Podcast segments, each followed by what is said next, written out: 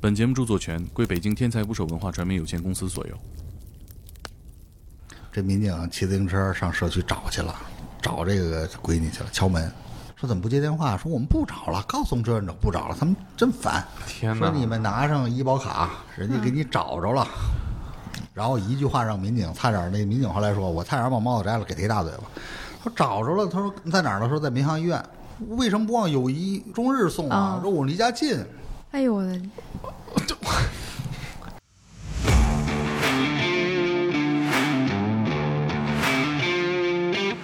小伙子，给你打听到高家园粮店在哪儿？这个粮店啊，九三年双改制之后就没了。那这个不是距离问题了，他跟你聊的是是穿越了，多少儿女两个闺女，一儿不子，缺孩子，啊不缺缺孝顺孩子缺对学。校是然孩后子说我们是九云桥派出所，这是你什么人？说是我奶奶骗了，啪就完了。嗨，这 孙子，不是我那意思，咱们觉得特别难的这个单位嗯啊倒是特别配合。印钞厂的，我们在核工业部嘛，这个哎呦 这从老人走失到我们找到他十一天，两百六十个小时。让我自己上街上过十一天我都 过不了，这可能张潇他们都先找了。 张潇说：“我行。”这哥儿几个可能在家里研究，哎，把老子一房子卖了，你找着这房子卖不了了啊这。真有这弄个，丢了，你们怎么给找回来了？ 对，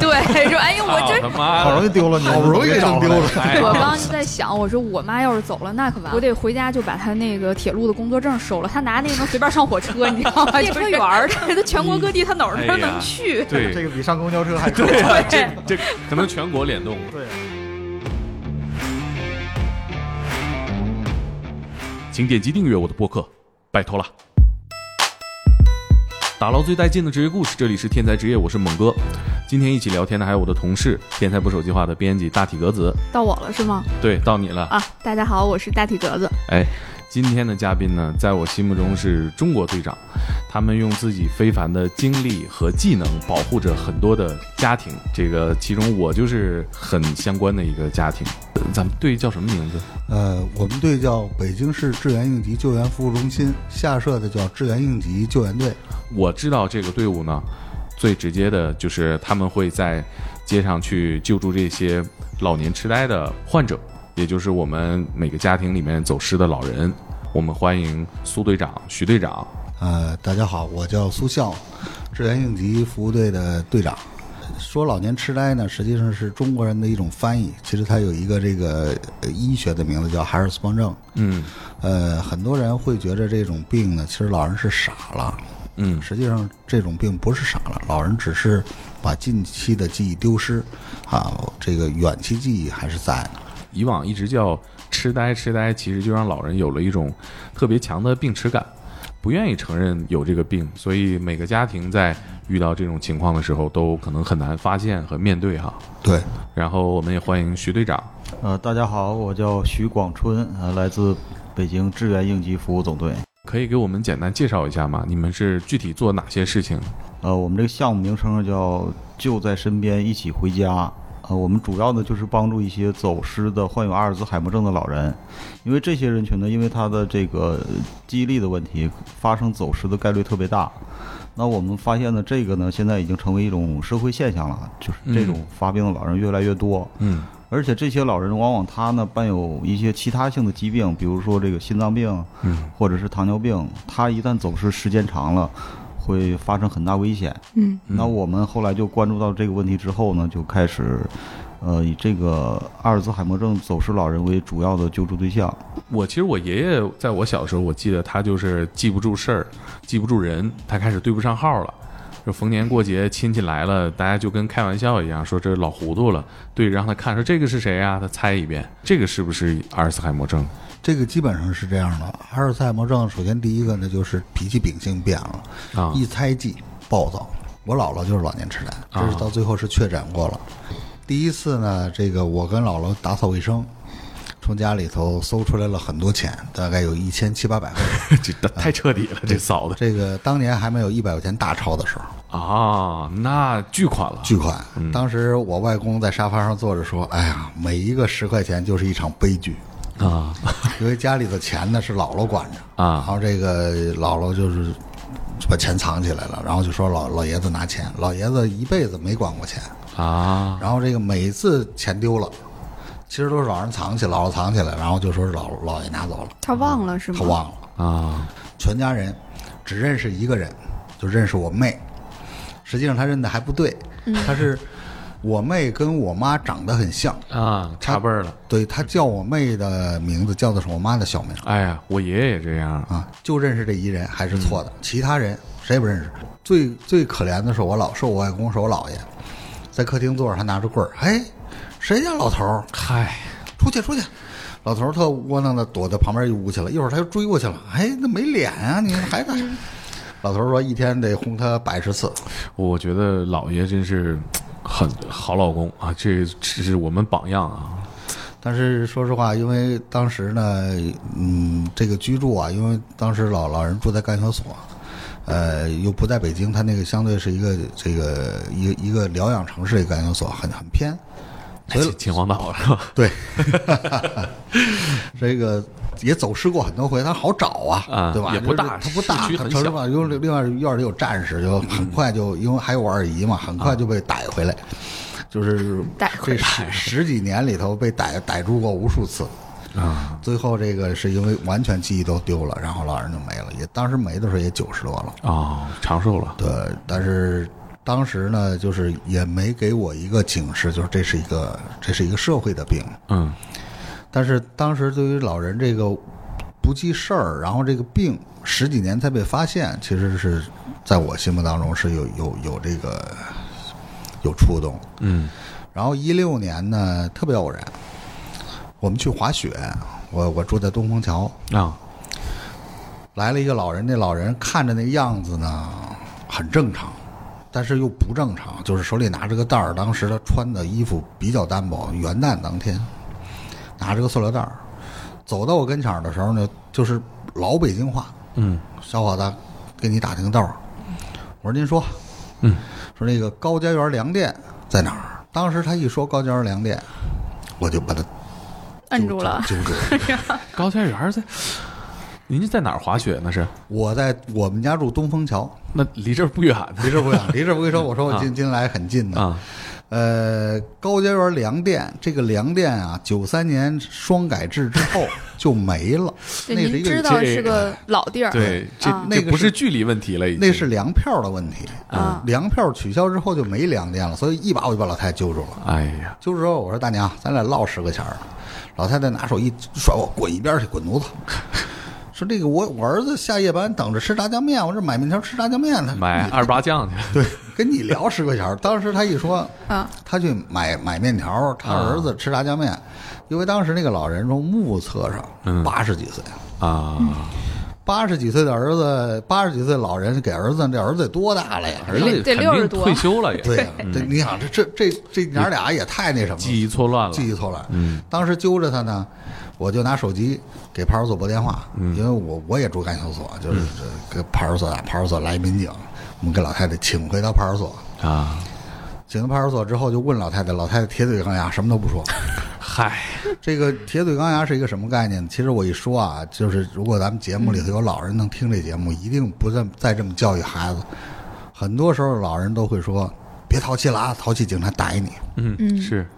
所以这个在老人心目当中，去公安局是一件非常非常耻辱的事。嗯对对，公权有一种恐惧。对，所以老人当时在派出所里特别恐慌。嗯，我就跟老师说：“我说我说我啊不是警察，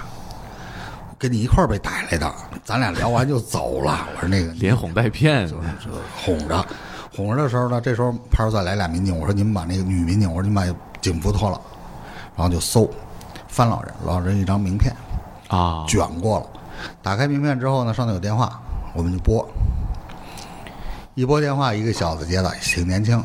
我说这是我我我这旁边有一个老人什么什么情况，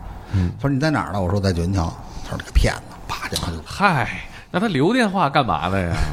为啥会这样呢？他们家住卢沟桥，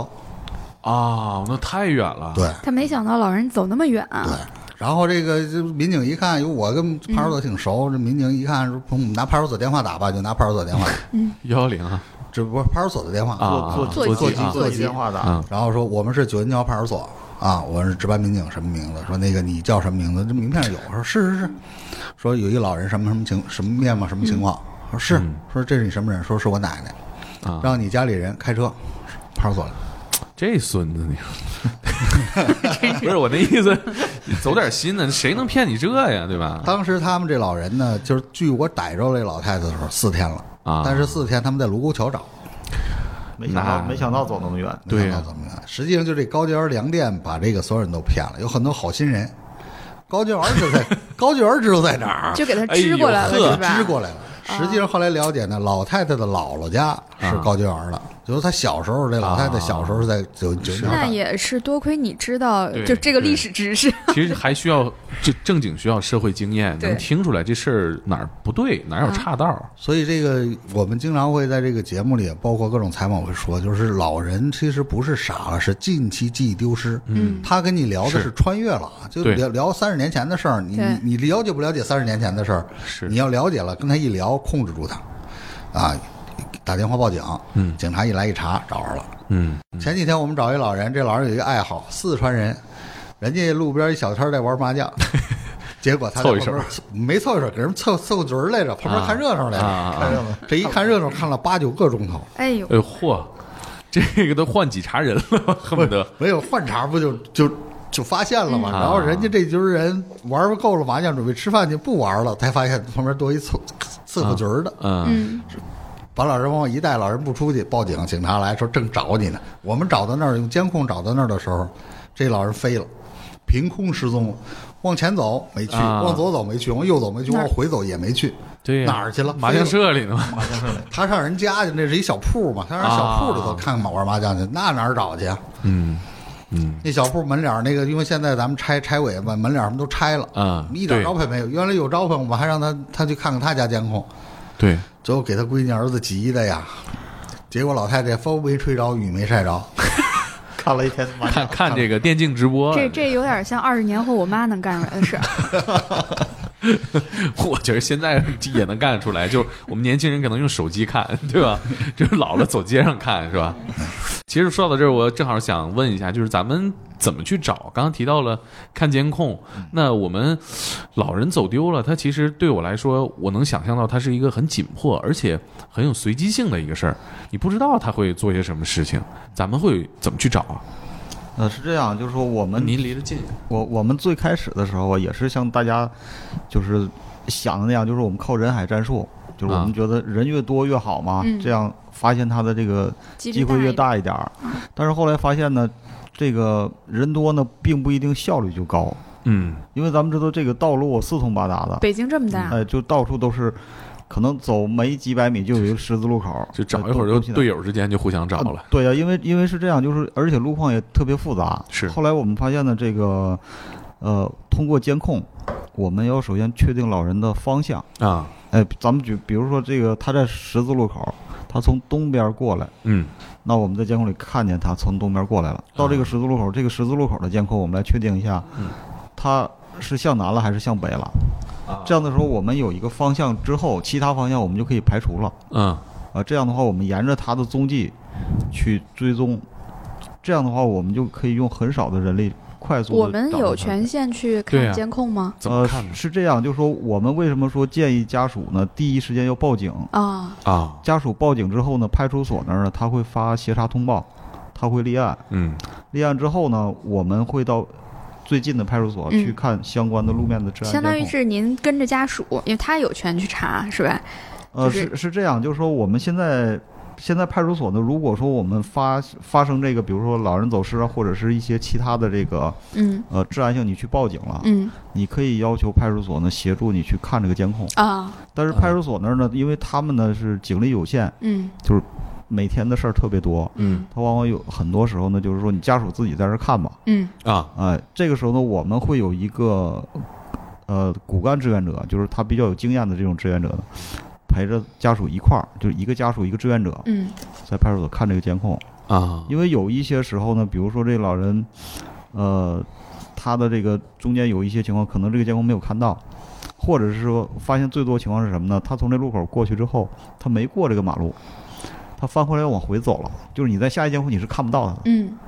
就之前这都是我们经验的总结，之前就是看了很多，哎呦，这从这个监控过去了之后，下一监控就嗯死活就找不到了。嗯他没他没按着那个走，他没往前走，也没拐弯，他在路口可能因为有车辆太多或者怎么样，他掉头又回来了。嗯，但是啊，这个监控我们只看到过去，就没有看那么长时间嘛。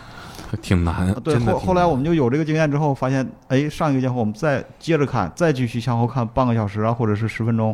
你看他又回来了。而啊而且这个嗯过程当中是不是也是挺紧迫的？因为你看的过程当中，他还在走啊啊，对对对，对他是不断在运动的。啊，啊是，所以就得赶紧看。对对对，公安就是调调用的监控能解决吗？还是说我们需要去路面其他的单位、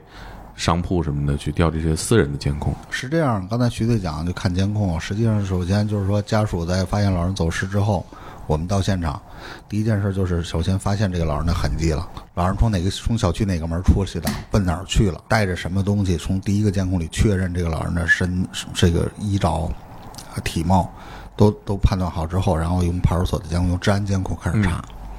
查的时候，有的时候治安监控是有死角的，对，嗯这时候街大街上呢，就是所有商铺啊，都为了保护自己，都会在自己对门前装监控。现在都是这种对自己安的，对对对对，嗯然后这个监控呢，就是我们在排这个派出所监控的同时，我们在路面上的另外一组人，就根据前方的指挥，哦，在排这个排这个监控。跟人商量能不能给我看一下，对对啊对这个看监控呢，从最初我们是需要费很多口舌去跟这个商铺啊，去去去解释。这几年做下来啊，我们的那个马甲儿，其实在北京也算是一个这个知名商标了，就是很多人认识这个马甲。嗯，包括我们上街道办事处，嗯，你找马穿着马甲儿，街道办事处的工作人员基本上都知道我们这边儿这穿着马甲儿是干嘛嘛的干而嘛啊而且老百姓看到也知道说嘖这帮人在做一个着急的事儿，呃能配合就配合一下，对对嗯，嗯，因为最初设计这个马甲的时候呢，就是没有想到说这是一个一个商标，啊因为城城市间夜间在行走过程当中，如果没有反光的东西，不醒目，很容易自己造成伤害，就出现啊各种车祸。所以当时我们选择了一款这个有特点的马甲，没想到就是我们选择完马甲之后半年。咱们北京市公安局也选择这个颜色和这个款式， 我觉得可能是觉得穿着马甲的像政府组织啊的对人，对对， 所以对比较好对沟通。是我是觉是得个正经组织，说白了，嗯，其实我们当时的想法非常简单，就是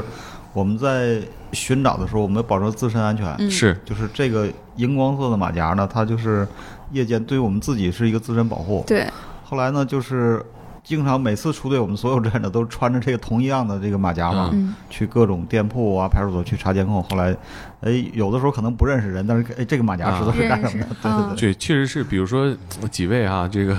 这壮汉没穿马甲是吧？穿个夹克就进人家屋里边要看监控，这个也也也比较难吧？我觉得对对对。对，嗯那哎如果是找到了监控呢？那第二步会怎么继续寻找呢？找到监控是这样，就是说我们，呃，按照我们的正常的这个搜救的这个程序，找到监控之后呢，我们确定它的方向，嗯确定方向之后呢，我们在街面上会有一组人，在街面周边的巡查，然后还有就是散发寻人启事。比如寻人启事，现在我们比如说这个环卫工人、啊，呃外卖小哥、快递小哥啊这些人，就在一直在街面上走的，对，因为他们是有固定区域的，嗯，他可能对比如说送快递的小哥，他可能就负责这一片儿，对，他这这一片小区啊、道路他非常熟的。嗯然后我们会把这个寻人启事发给他们，嗯他们自己呢会有自己的群，他啊他他他们会转发啊、啊，这个这样的话就是说，因为最早的时候我们是在大街上贴这个寻人启事，告诉家属贴，后来发现了我们前脚贴呢，后脚环卫就都给撕下来。直接给他 对得了，， 后来我们就说那直接给他一张，然后就跟他们讲这个老人是什么情况，大概是呃什么时间走失的，然后告诉他们说在他们的那个工作群里边儿也转发，哎，他们还特别愿意转发，特别愿意他帮忙们是，很愿意帮对忙对的，对，是吗？对，啊特别热心的，嗯，在这个看监控过程当中，有遇到什么阻碍吗？就一开始做这个事情的时候，实际上阻碍啊，从现在从原来到现在是一直有的。现在也会有现在也会有，比如有些单位啊，比如在这个政府序列里，或者是在这个事业序列里，就属于这种非常非常边缘啊。就是领导开会，你来没来可能都一样，你你半年没发现你都不知道你丢了那么一个单位。这种单位呢，其实是没有存在感的。那么一旦有人求他的时候，刷存在感，对吧？这这对这在社会上办点事儿能感觉到是 对吧？这这本来就你看这这单位，我们可能一辈子也不理他，终终于哎，有人求我了，哎呀，那这个彰彰显衙门的谱就来了谱啊就来了。嗯， 办事儿特费劲，但是往往是有一些咱们觉得特别难的这个单位，啊倒是特别配合。呃，比如说呢，什你么比呀？如说，呃，我们在白纸房的时候，这个印钞厂，哦，嗯这个能哎给你呦看我监天控哪的，全是对钱，呀，对是吧？啊，印钞厂的保卫处长说：“我也有爹妈，门口这监控看不见印钞状态，随便看。真好啊！呃”我们在核工业部门口，这个、哎 呦哎呦我天，这这 这这单位在哪儿我都不知道。对吧？这个和工业部离一个说离你们近的，你们知道的航天，啊啊就在咱旁边啊啊！当时看这监控，他保卫处长出来一一门文卫连一保卫处长说看能看，能看，就我我就真好给全就真看，好就在门口，你们就拿这个电电脑看这个监控，嗯，都给看。太印好钞了印钞印钞公司，对呀、其实你想，他他也需要保密，因为你什么时间把钞票运出去，对吧？在大门里边走，对吧？这也很重要。哦这个但啊是是那样，就是我们在看监控的时候，首先我们会判断他那个摄像头的位置，嗯啊，就是说他这摄像头能照到这嗯个路口或者辅路。这老人可能他也他进不对去，他只他是能进不在去但外是面。对对对他啊内部的监控咱肯定是不能看的， 哎，就是看这个老人是不是从他这门口路过，然后向哪个方向走了嗯嗯，嗯啊嗯嗯，这是好的单位，人家很配合，配合的，嗯不配合的，说实话都想脱了马牙揍人那种。 哎有有不，可咱不点名道姓啊，有没有那种特别不配合的，你这特个想有揍人的经我历？我我给你说一个啊， 我们就点名道姓得了。一啊批评批评一个某一个小教育机构啊非常非常小，一个保安跟一个教育机构的小负责人说，如果你要看我这监控，需要北京市教育局呵，保卫处来人给我们写承诺书之后才能看。 他们是有啥秘密不能被看见吗？这是后来一会儿呢，这个警察就来了。当时派出所的警车来了之后，门口一停，下来几个警察瞪着眼睛，说：“你你你这啥单位啊？”然后给看给看给看，啊，一个保安跟我说，这个看可以，去你去教委开个证明。这不抬杠吗？啊对呀、啊我对说你就是一个幼儿园，他是他他嗨他那个位置特别好，就是他那个一个三岔路口，啊啊，他全都能他看全都能见，看见，因为嗯幼儿园的那个门口那个它是高清那个视频，嗯嗯嗯嗯嗯，就是我们就特别想看那，然后跟嗯保安怎么说，那保安就是，嗯，看可以去北京教委开证明，那人家证明让我看，我就给你看。这太没人情味儿 了。这然后后来，要不说我想脱马甲揍他啊，就差让开红头文件了，对这啊不扯淡吗？因为我觉得那个，就刚刚那个苏队说的，人家说我也有父母啊，一般就是这样一句话，就会觉得你特别能，就我觉得是个人都能很共对情，这而件且事我儿们。看的是他门口朝外的这种，啊照照着门口这种摄像头啊，并不是说看你内部、看你啊其他的地方，那那种我们看也没有意义啊吧？呃，我看那个之前咱们那个嗯聊的时候说有一个还还你们要看还把监控录像删了，对，这个也在你们这附近。 我们这片儿这商户的这提高点素质啊呃，一个小房屋中介，啊！那个监控特别那什么，就是整个路都能封上。然后我们查到这儿的时候，这当时里头一个伙计在，老板不在嗯啊。刚开始说老板呢这个不在，后来就民警来了嘛。那当时那是找一个也是个找一老兵，八十多岁，九十了。啊，这民警一来，这老板从里头揉着眼睛就打着哈欠就出来了，里屋睡觉呢。民警说：“你把那个监控给我调出来，我看一眼。”最后这小子很淡定说：“没了。”然后打开电脑一看，就把中间我们要看这段监控他给删了。哎，为什么呢？他这做目的是什么呢？那就我们哪有空问这个 呀？就就是就是不想给你看就，脱衣服揍你一顿，我我觉得民警应该查一查他为什么把监控删了。 咱找老人的事儿另说，你们店是干什么违法勾当了？这是删。哎当然，后来这民警也很很那什么，让他连续一礼拜天天上派出所去报道。确实可疑。对，咱不说这个找找谁麻烦的问题，你干嘛？你好端端警察来了，你把监控删了，还是有问题嘛？他有问很可疑，对吧？ 看是吧？而且你太不配合，你你没有必要这么不配合。其实前面他就不配合啊，就是其实当时民警跟着我们呢，我们前头就队员进去说，他就一个伙计，说那个您这门口有监控好的吗？是，说那个能看一眼监控不能，我们老板不在。说这那给老板打电话，我们不敢给老板打电话。然后这个民警一会儿就来，民警跟着呢，民警来了，民警来，你们老板在吗？在，里头出来了，你这。你骗我这干嘛？我也不是来对讨债的。经常会说这句话，就是咱们家里都有老人，互相体谅一下。实际上，这个我们有几个这种经常会用的话啊。第一个就是家家都是老人，人人都会变老。啊嗯，嗯是，确实是。这个是经常我们说。第二句话呢是，我们多走一步，老人就离家近一步。嗯，是，啊，这个我们多走一步，老人离家近一步呢。我们有一位老爷子，就我们团队当中的老爷子，也是志愿者，也是志愿者，一个老兵，呃，啊多大多大年纪六十多了，六十啊多？少也也上街找人呢，对 体格比我好，六十找七十找八十， 对。这个老爷子呢，有过就在就是刚才我们说的这一期，他当单天行走三十八公里。我的妈呀，我的啊六十多岁了，太不容易了。后来老爷子第二天就就病了，啊，累了嗯，对。其实老人身体是是是有病的，他从离开部队的领导岗位的时候是、是中风，对，当时苏队我们在交流选题的时候，他就说为什么想想出来做宣传，有一句话挺打动我的，他说。 嗯社会上年轻人对老人的关注太少了，是这个我们自己也有体会，对就是老人其实是一个被歧视的群体，就是大家其实是在刻意的去忽视他。我在以前做过一个选题是，呃，临终关怀这样的选题，就是北京有一个这样的医院，他那个院长当时说，我们这个社会的。出生的质量是很高的，就是当嗯婴儿是出生的时候，大家都给予极大的关注，整个的家庭，然后身边的人和社会。但是人老去的时候，这个关注是特别特别少的，尤其是在临终的阶段，就是大家还是会下意识的把老人当成一个负担。嗯然后，所以他们这个队伍里面，他说的有很多四十多岁的，像苏队和徐队这样的，然后还有甚至于六十岁的老人去找七十岁、八十岁的，就这是一件特别心酸的事儿。其实，就是他们是希望能有这样的形式，让更多的年轻人知道，你在工作之余你是可以，比如说你在北京，你可以去加入这样一个组织，能为老人去做点事儿。因为我们这么这么大年纪的人，那确实是家里面有姥姥姥爷，有爷爷奶奶。就我我我自己的经历啊，我奶奶是阿兹海默，就是老年痴呆这个病，然后她有一年走失了，就丢了。那个时候，东北小城市嘛，大家对这个病一开始也不是很重视，就是对就老大家小孩儿啊都了说是老小孩儿嗯糊涂了，然后走失了呢也找不着，他大概走失了有一个多星期，这么长时间，啊对，就是找不着了。然后后来就是在应该也是走了很远，不知道老人是为什么能走那么远，在一个挺远的一个邻县啊，一个火车站啊还是一个那时候我很小，就是一个什么地下通道找着了， 但是老人已经受了很重的伤，啊，原因是什么呢？他走的时候，他把自己的存折，存折给揣着了，但是他都忘了密码了，他不知道，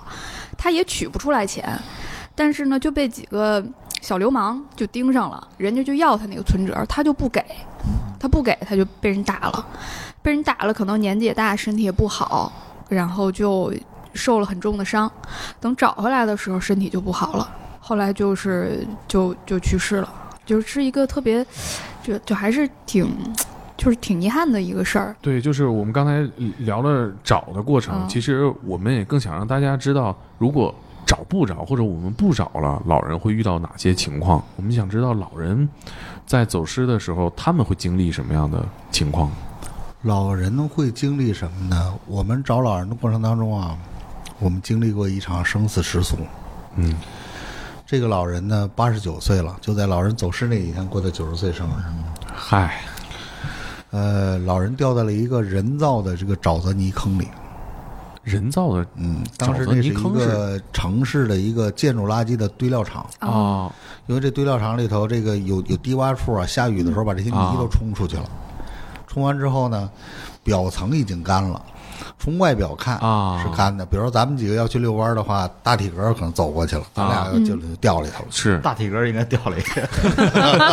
大体格都走过去，咱 俩就假掉大了体格和真大体格，嗯然后这个老爷子就是在那儿检查卫生去了，就掉这坑里，就坐不起来了，里头是稀泥。啊，当时找到老人的时候是下午三点多，三点半。嗯如果当天再找不着，第二天找着可能就是尸体了。啊，当时找到老人的时候，老人的这个鼻子、眼睛、嘴啊，所有这个孔都在往外，呃，爬分泌这种这种蛆。去啊，小虫小白虫，为什么呢？呃，老人在坑里待了四天了，三天多四天了。哎呦我的妈呀！他待了啊三四天没吃没喝，就在那个泥坑里。啊，人那个地方是没人的，一直是没有人的。它是它周它四四边儿是有围挡的。他怎么进去的呀它？围挡是这样，当时呢，在石景山这个地方，就是这个地方建筑垃圾嘛，它四圈有围挡，然后它那个南边呢有一个村儿，就是当时这个村儿里人呢为了抄近路，嗯就是围挡就扒开了扒开了。啊，八六六这个老爷子，他原来是当兵，是在部队的军官，他就是看哪儿不顺眼，就是哎，你这儿不对啊，怎么怎么样，他就他就特别特别有正义感，嗯对，然后好看管看哪儿不对，他就他就他就说，然后当时呢，这个他第一次走到那时候呢，就是那个附近有保安，他就跟保安这说你们这儿卫生怎么怎么样，就说这保安。后来呢，这保安呢一看他那么大岁数呢，就老爷子你说啥我就听着就完了呗，人家也没吱声，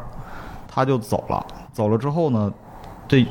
这村民扒的这个豁口这儿，他进去了。嗯进去之后呢，结果那个地方呢就是，呃，那个那个泥潭呢就是太阳一晒，上面那个一层啊不就是干了干了嘛，嗯干了嘛，他不他不知道，他走进去就炫在那儿。炫在那儿之后呢，就是他就起不来了就，就等于你像你在沼泽地里一样，越陷越深。而且他他那个虽然不是特别深，但是老人他行动不便，然后他没有着力的地方。呃，当时后来我们队员发现他的时候，把他那个从那个泥潭往外救的时候，我们都是现场现搭的木木板儿，就是那个你脚一踩那儿，马上就陷下去，就那样。你这们当时是怎么找着他的？对，当时是让我们找了第四、第五、第四天，第四天第四天的时候第四天发现的，就是周边所有的这个道路、小区、村儿里边所有的监控我们都看了，啊，就是当时就是已经没招了，就这个这个缩人小就范凭围这个人凭空消失了。嗯凭空消失了，然后我们就又走访又什么，就当时这个保安我们还问过，就为什么有这个线索呢？就是保安对这个老爷子特别有意见，因为训了他。嗯哎，他说前两天是有给我上过课对对，有有有一个老爷子还还说我来着，啊，然后说因为当时家属呢和我们的之前这个地方也找过，就是没到里边去，啊，因为那个是围挡嘛，就觉嗯得围挡他不可能进去啊。嗯后来发现呢那个地方有豁口。豁口之后呢，我们就所呃，我们那会儿是得有十几个吧，十几个十几个，十十几个人在那儿。进那个豁口之后呢，我们就是地毯式排查，就当时我们说这里边没有的话，我们也过一遍，就排着队往前走，因为他那里边那个大土堆啊什么高高低低的。嗯然后后来我们那个青姐发现的，对她在那个尼克，她从那个坡土坡上来之后，发现哎那儿有一人，对，因为赶紧就过去。在这之前，徐队说就是我们当时做找这起的时候是跟另外一个救援队配合，嗯，那个救援队的队长非常明确的告诉给我们这个地方他们找过了，这嗯漏掉了，漏掉了。然后这个当时。呃，我们发现这个情况之后呢，就我们一个队员也第一次参加搜救的一个队员，就特别兴奋的往里一跑，就炫里头，齐齐腰深的泥。啊，然后这个队员当时回家的时候特别惨，就是拎着一双非常名贵的皮鞋，全是泥， 呃，就爬着把皮鞋捡出来了，嗯裤子已经没法穿了。哎呦，那鞋在泥底儿 呢，对他把鞋好像挺贵，太他贵了，没舍得。对没没舍得不要。这太困难了，这个环境然后上衣呢还脱了，给这老人擦拭脸上的排泄物和保温了，就是这就剩了一内裤。啊，嗯然后这个开车的时候呢，穿着马甲穿穿着我们的马 甲，然后这光着膀子穿着马对甲，光着膀子穿着马甲回去 底下没有裤子，然后他当时开车的这什么形象啊一路这是忐忑啊，说这要被警察逮着， 这有点说不清啊，这 一一下车光着脚，嗯，然后这个，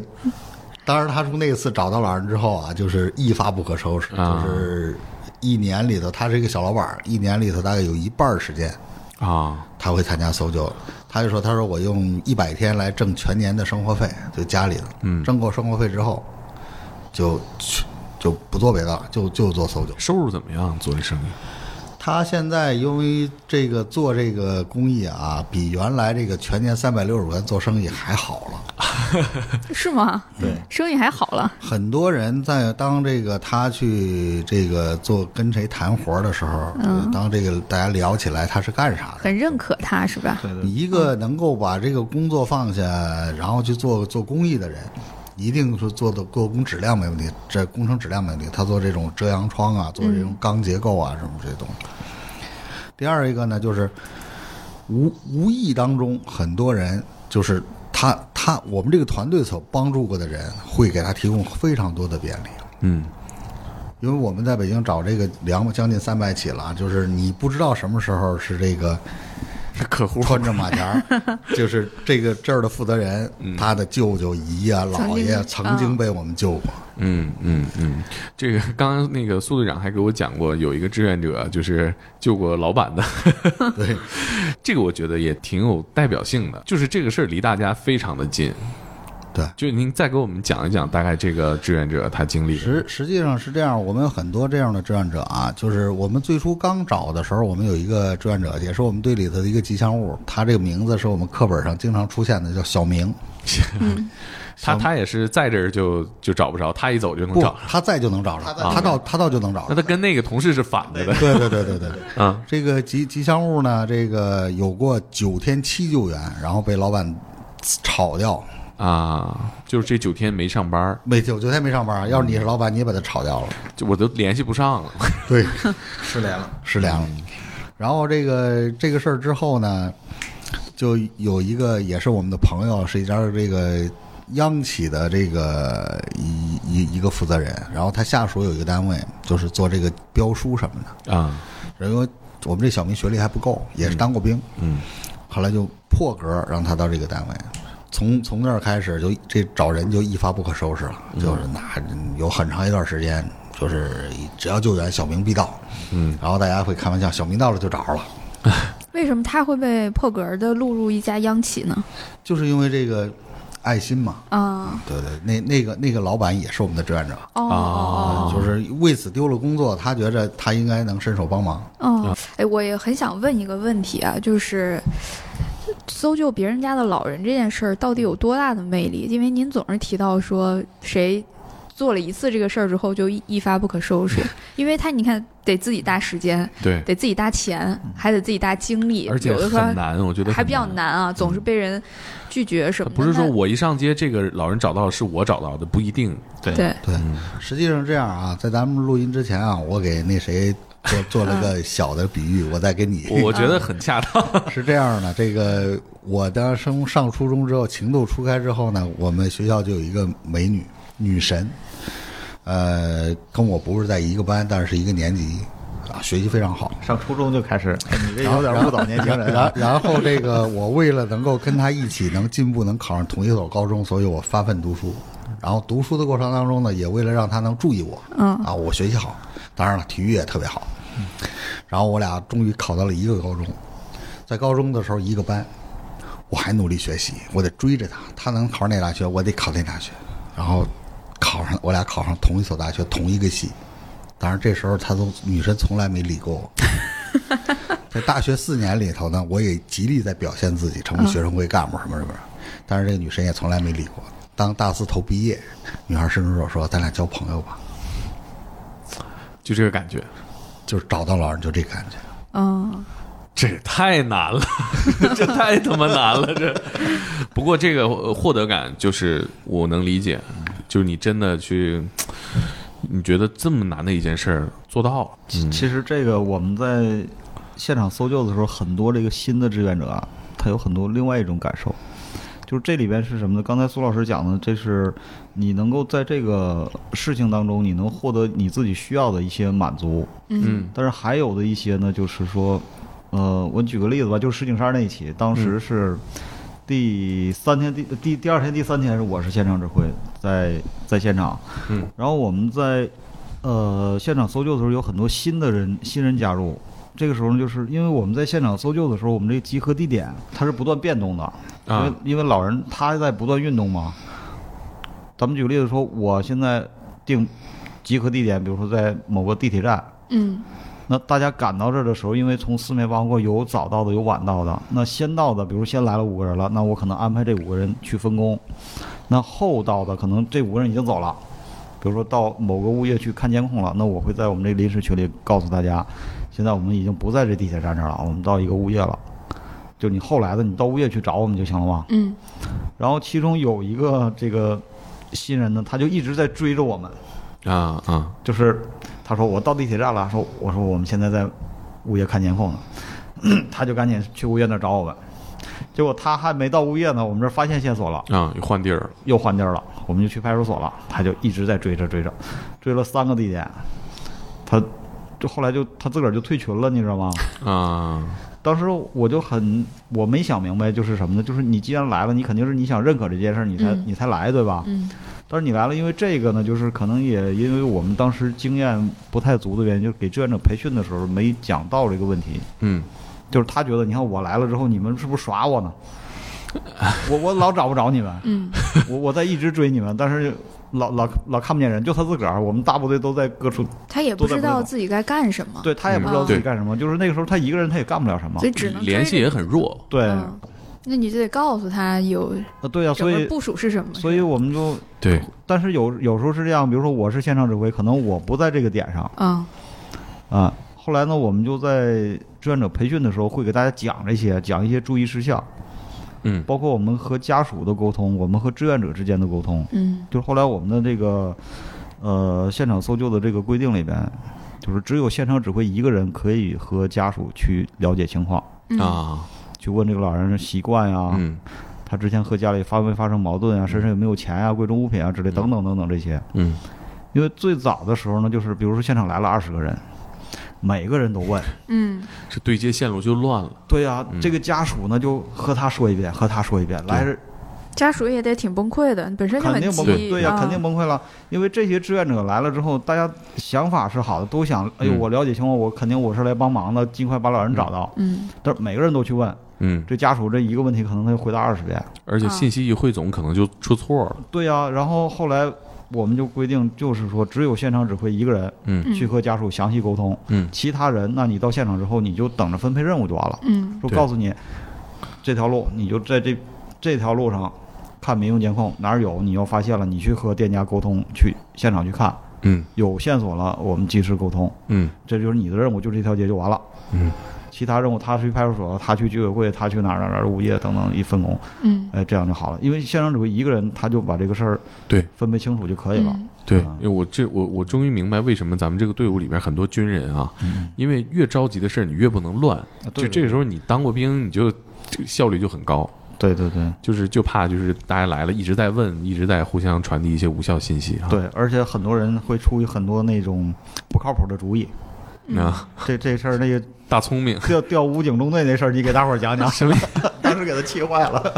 是是这样的，在现场呢，其实大家都很急。然后这个我们曾经找过一个老人，这老人九十四了。哦，这么大年纪，呃，找的过程当中啊，前面是发现痕迹这个过程就，我们就找了一天才找着他的痕迹。嗯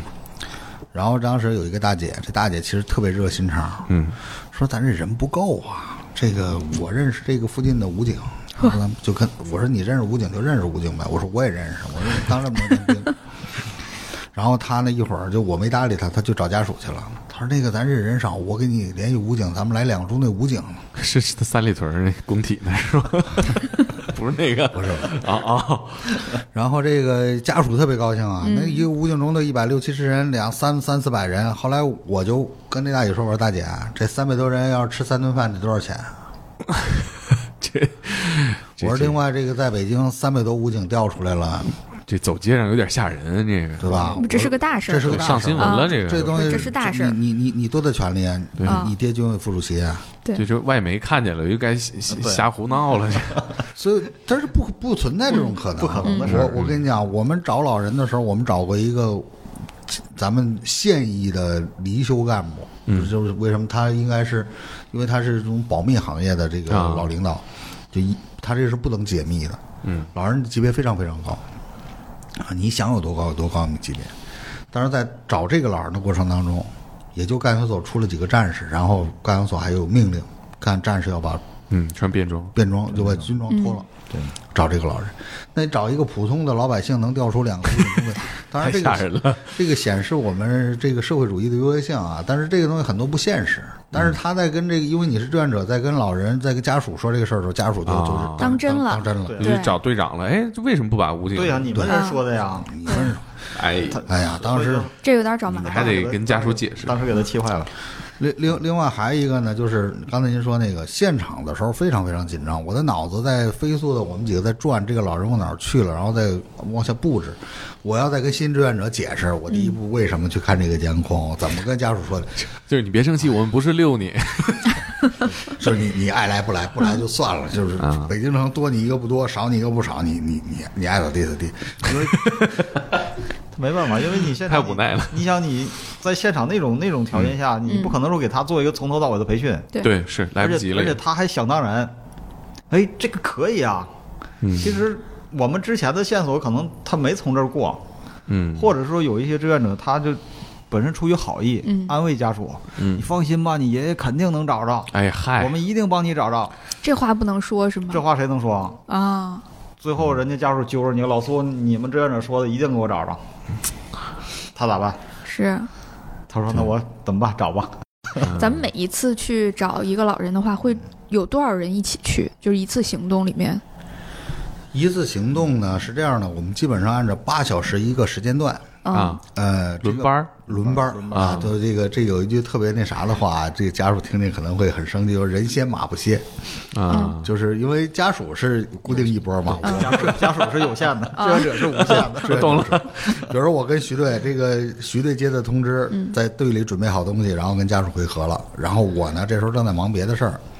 我跟徐队有一沟通。徐队呢，晚上要接孩子，这样他十六点必须离开现场。嗯啊，那我是头十六点，我我们俩交接我们俩交接，嗯我们俩到现场之后，他告诉我我干了哪些事儿，嗯啊，哪些还待干，然后我们俩做个分析，把图画一下，嗯好了，他回家了，我我接上。这时候陆续呢，我们后面红卫队长会召集了第二波队员，嗯啊第一波队员陆续的开始往下下撤，嗯，队员之间不用交接，只要我交接完了就行嗯了。然后第二波队员到，到了之后，我我开始布置我的队员，继续沿着徐的那个思路继续往下走。嗯，走的过程当中，走到十二点，走到两点，夜里两点了。如果家属能熬得住，我们继续。嗯，有的时候家属会商量说：“咱别找了，回歇去歇歇一回去歇，歇会儿明天马明马天早点儿， 明天早点。”啊明天早点儿。好，这时候我跟徐队，徐队这时候没睡，夜里两点他没睡呢，啊他在他在家里，他在后台在跟着我，我们在协调。然后这时候我们俩跟家属商量，明天早上起来七点钟，家属说嗯咱八点行吗？ 啊，这个九点吧，八点有点早。然后好，这那咱们八点半吧，这这嗯是我们我们那个这怎么不着急呢？听着这家属啊你，们不是就确实是确实熬啊你们辛你们辛人歇马不歇，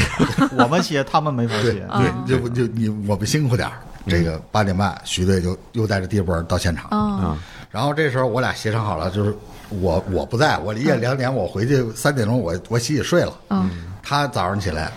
八点半带着队员到到现这儿场跟家属会合开找，找到下午三点半再换，我来了。嗯好，当然这不至于我来，就我们还有队长，我们就就一直在换这个队。可持续，对这个对对对对啊，是直到找到这个老人。啊，这可持续的，就是就是家属不歇，这个完全合理。你你自己家的人嘛，对嗯对啊，你嗯你自己家都不积极，你说让志愿者对怎么想？但是真的有家属不积极，就就啊找力气就在这附近，这咱们这附 近哎我们这附近， 我跟你说，哎好，几十起了。就是你们这附近一个，然后石景山儿八角那儿也是，就是对对对，特别集中。特别激动。哎，为什么呢？这三元桥这这一带老老旧小区多，啊，对，啊，啊，是是，然后这个找到第八天的时候，就老哦都人、找了八天了老，老人走丢八天，我们找了第七天的时候，急坏了吧？他二闺女郑重其事跟我们说，我们不找了。啊，不找了，不要了。嗯，对，爱爱的，就是因为什么呢？我们全家都请了八天假了，再请假，单位领导可能都扣钱，都各种问题。那也不是单位领导他爹，人家说不找了就不找，人家家属只是家只属是放弃了，知会你一声，家属这爷不玩了。老人是什么情况啊？是，呃，是阿兹海默，然后还有没有其他的病啊？多大年纪？这个老人呢是个铁道兵，八十九岁了。哦，这么大都是这么大年纪然后这个老爷子呢，这个单独自己生活，啊，多少儿女啊？呃，两个闺女一儿子，不太孝顺，这不缺孩子，不缺不缺。 对，不缺当时孩子，这个是缺孝顺，缺缺对孝顺孩子，这这句话太缺有礼貌的孩子。还礼貌也没有。你说 这个一咱往下说啊，第一个呢，这个他女儿每天去给老爹做一回饭，啊，老头儿呢有一个规律生活，早上也从家出来到公园遛弯儿，嗯，遛完弯儿回家吃饭，吃完饭睡一觉，睡一觉再出来遛弯儿，然后再回去吃饭。嗯，那一天呢，老人上午遛弯儿的时候呢，因为由于阳光还是因为车，我们不知道什么原因，但是查到了老人每天到那儿是因为上坡过桥回家啊，结果在那儿晃着他了，不知道什么东西晃着他。没过没上桥，没上下顺着去桥了顺着桥底下下桥、啊就奔咱三元桥来了。他原本住在那个那个那个那个牡丹园那边儿。这北京的桥确实像蔡国庆那歌唱的似的，对对真不好找。然后这个女儿呢，中午来下午来做饭的时候呢，爹没在家睡觉，啊，嗯，就这是反常的我这老头儿可能是不是找老伴儿去了，是不是各种原因吧。啊闺女做完饭就走了。他没当回事儿。第二天又来做饭，发现前面的饭没吃，嗯，那肯定没在家嘛。啊，是这才通知妹妹，通知哥哥，爸爸在家，报警找，哎，那咱是晚饭呢？都没动。他一天就做一顿饭，他好几顿饭没吃，都跟那儿撂着呢。啊，这这也不交流啊，不他没没看着嘛，就没在家嘛。啊， 就是他做饭的时候，并不是老人在他做饭，他只是到那点儿他就做饭，做完饭就走了。我我的意思是，他做晚饭的时候没发现午饭没动吗？他一天只做一顿饭，啊他就给哦老爹一顿他饭，每天只去一回啊。啊，对哦啊那对，你可能对他是做好了往这一放，你什么时候饿什么时候吃。对，或者老人晚饭就吃剩的，嗯对，嗯都是肯定是吃上的，一天就做一顿。对，因为我我我见过好多家庭都是这么对老人的，然后这时候发现了呢，就开始找，然后就通知我们了，我们就跟着一起找。找的过程当中出现了一个特别特别那什么的事儿，就在咱们这附近啊，有一个夫妻俩蒸包子、蒸蒸饺一小摊位。嗯啊，我们志愿者呢，就是但是变成了我们一个小食堂，因为我们在这个三元桥这儿转了三天，每天到到点儿的时候，就谁比如徐队在，徐队会组织大家吃这个小笼包；我在，我会就我们几个队长。但是有的时候 A A，有的时候就就比如我在我我你就付了，就掏了 我就掏了。嗯，结果那天吃吃小笼包的时候，这姐儿俩骑着一电动车来了。这小老板，我们吃好几顿了。小老板，哎，今天这顿饭应该有人付钱。嗯我说为啥？他说那个他们俩人来这儿发过寻人启事，这是家属。啊，啊啊然后啊！俩人一人一碗鸡蛋汤，一人一笼包子，咔咔吃完，骑摩托车走了。自己的钱都没付啊，哎 啊，这可真是啊，真是行，惊后后惊后惊喜不惊喜？太精彩了。这个这个老板老板跟老板娘的表情跟你当时现在的表情是一样的。不是您应该问问他，哎，你这付钱这这， 我我还没来得及呢，我正在给大家说这个，因为有新队员正在布置任务。对啊，嗯，这您说付钱的人是我是吗？ 然后最后上车的时候说了一句：“你们快点啊，这这这着急事儿，你们别在这儿磨叽好长时间。妈天哪！他是觉得，他觉得你们是，就他他是”不知人道，人就是自私啊，或者是他还就是觉得你你是志愿者，你啊嗯理所当然的，你啊呃对你这就是你应该干的事儿。他就是这种想哎法。他怎么理解你们这个工作？是是说你们是觉得你们是是是是对这个政府啊社会有罪或啊，是来赎罪来了，还 是他他他为什么会觉得你们理所应当的要要要？我们都欠人 家。嗯对对对，我猜的呢，是说可能有一种是觉得，哎，他们是不是政府部门儿的，就是专门做这个的，要么就是人性，可能就呃那是、个就这样，他那个老闺女就在街道办事处上班，嗯，啊，这个不存在这个问题。哦，他明白怎么回事儿啊了然后这个第八天的时候，他这个家里头这个长事儿的这个闺女知会我说：“我们不找了，那你们当时什么反应？不找了，我们也没招儿，我们不能打人家呀。对啊不找就不找了呗。”他这个想法你们意外吗？呃不意外，到最后其实到第头他知会我们的时候，他之就前已经不来家属了。就不来家属了。哦嗯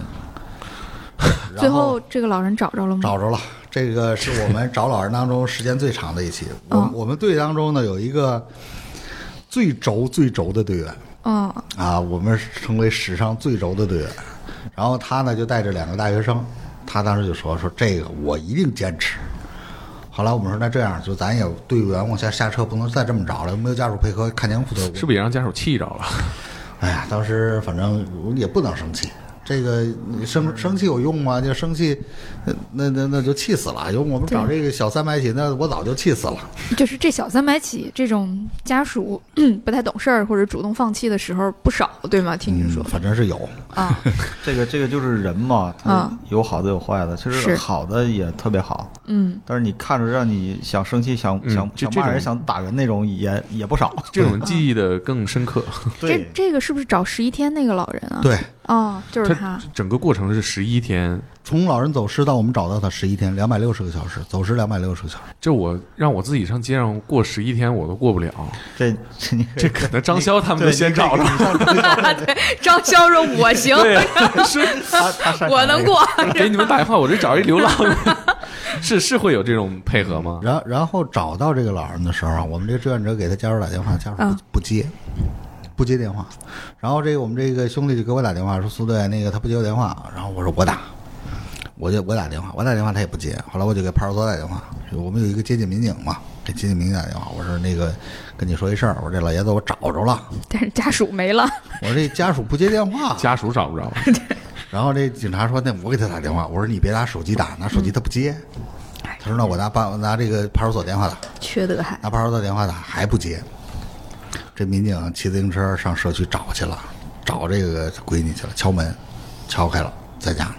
说怎么不接电话？说我们不找了，告诉我们志愿者不找了，他们真烦。哇天说哪！你们拿上医保卡，人家给你找着了，然后一句话让民警差点儿，那民警后来说，我差点儿把帽子摘了，给他一大嘴巴。说找着了，他说在哪儿呢？说在民航医院。为什么不往友谊中中日送啊啊？说我离家近。哎呦我的，就太气的不知道说什么那好。那民警当时后来跟我说，我差点就把腰带解了，把帽子摘了，就抽他。因为二外离民航医院很近，近对对就就是朝就阳近朝阳就近啊路送上医，对对，就是大家可能方便理解，那很近。再给你送到中日友好，那这哥儿几个可能在家里研究，哎，把老子一房子卖了呢，你找着也是房子卖不了了，哎呦这你没准儿，真没准儿，真没准儿。这啊真有这个弄丢了，你们怎么给找回 来了？对，说哎呦我操这他妈的，真啊他妈中介绝了都我房操子都挂中介了，你把老人给我找回来了，好容好容易丢了，你们好不容易怎么给弄找回丢来了。哎他妈这 真然有真有然后后续就是把我们所有这个队员的微信都删掉了。他他他他这个来来领老人了，来民航医院了。那个派出所必须让他来，啊因为还有那个那个九九九那一百五十块钱还没你交你呢。不来的，不来算遗弃罪不，另外还有一个问题啊，就是这医院把我们的那个最轴志愿者逮医院不放，啊抢救呢，花钱了。啊，这派出所的人带着他们家属到民航医院，嗯才才把我们人赎出来，这不赎不出？哎呦我天，问太题不是容易这了。当时是我们仨人，是一个二外的学研究生的学生，一个嗯把这个广北广的那个县传媒啊，大学就都在那一片儿研究生的学生啊和我们那志愿者，那俩那俩那俩带是孩子，啊那俩孩子当时嗯懵了我到学校的时候特委屈，说做了好事怎么扣这儿了？呃，医院也没办法，医 院也不 医院没办嗯法，对，医医院说就是说，嗯，我不是扣你们，嗯但是你们得是证明人对啊啊，，对就对是对，等我民们警民警来了，你们就可以走。民警也不容易，民警是从民航这边干到不，他这我们报的，他家属报警是在他家那儿啊的。啊啊他家他们家所在地嗯的对那个辖，区呃，派出他所家那儿派出所开着车拉着他们到民航医院，这个拿着医保卡，还得开车给他们送来。那派出所得校外啊，得确认这人在啊。真的，我我觉得你们、嗯可能嗯再年轻点儿，这脾气控制不了，真跟他急了。呃，但是是这样，我们的确有有过志愿者，有过这种冲动啊。但是说实话是这样，本来做好事儿，做好事儿就克制吧。对你不能打人，对对，是对啊是是不能不能我打。现在脾气特别好，这这这种事儿见多了练出来了，这个在北京，一个是开车能嗯锻炼你脾气，这真是哎这确实第二个就是 找做老志愿人者对哎招老找人。老人找老人人，我觉得你们二位肯定不会说我是为了家属的感谢才做这件事儿，我是为了找到老人，你家属感不感谢我嗯无所谓，其实很多的时候，家属这个 不孝子女 不孝子女 这种，其实很多的时候，说实话来讲，如果我是一个普通的志愿者的话啊，那我可能，那我谁我回头我就走就完了，对，跟我有什么关系嗯？我来是帮忙嗯，我我走了你也不会，嗯也没什么毛病嘛。嗯嗯，但是我们往往就是觉得，我们不是看在子女的面子上说啊，你嗯你这儿子是怎么怎么样，嗯我看的是走失老人，嗯，对我是看我是看老人才我才要找他，我并不是因为你子女你是怎么样，我才去找的。对对。但我我仍然觉得社会应该对这个公益的事业有更多的关注和帮助，甚至有更多的人来参与到这个事儿里面来，尤其是至在至北少京的年轻对人，，至少啊这件事情跟大家说实在，其实离大家很近，对非常近。对，我们都开始谋划自己得病被找的时候怎我么样啊我了。刚刚就在想，我说我妈要是走了，那可完了，我得回家就把她那个铁路的工作证收了。她拿那个能随便上 火车，你知道吗？就是嗯这这更可怕。你对她列车员儿，她她全国各地她哪儿哎都呀能去。对这个比上公交车还贵。对，啊啊这可能全国联动。对，以上就是本期的天才职业。如果家里有阿兹海默症患者，我们该怎么照顾他们？走在路上遇到了走失的老人，我们应该怎么帮助呢？有一个老人，年轻的时候是国家特工，有着异于常人的野外求生能力。当他失忆走失之后，该如何搜救呢？中国队长的故事，下周五晚上十点准时更新。